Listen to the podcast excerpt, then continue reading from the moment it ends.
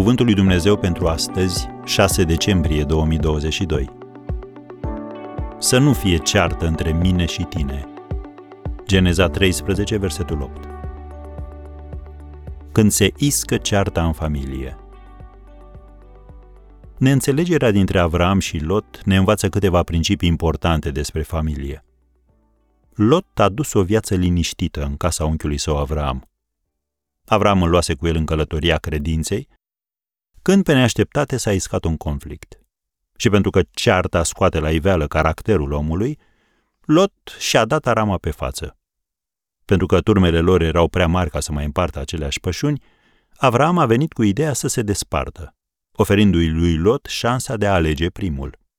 Și Lot și-a ales ce a considerat el a fi partea cea mai bună. Vezi Geneza 13, versetul 11, lăsându-i unchiului său restul. Lot s-a mutat în Sodoma, un ținut bogat, dar plin de păcat. Iar Avram a zidit un altar Domnului într-un loc uscat. Aceeași familie, aceleași gene, valori complet diferite. Să reflectăm un pic la cele întâmplate.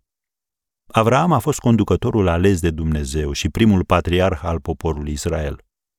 Dumnezeu a promis că îi va da o țară și că îl va face tatăl unui neam mare, I-a promis binecuvântare și protecție. Și peste toate acestea Dumnezeu i-a promis că în el toate familiile pământului vor fi binecuvântate, cum scrie în Geneza 12, versetul 3.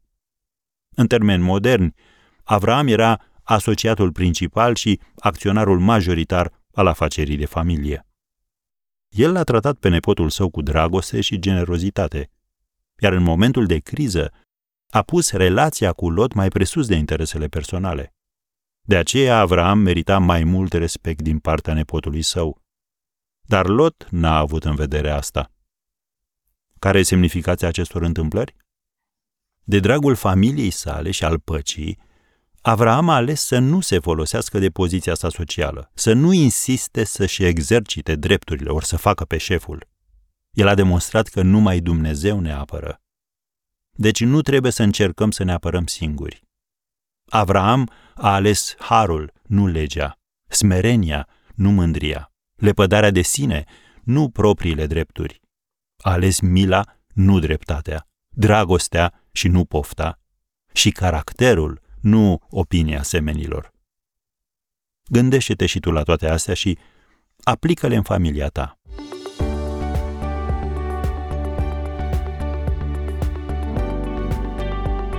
Ați ascultat Cuvântul lui Dumnezeu pentru astăzi, rubrica realizată în colaborare cu Fundația SER România.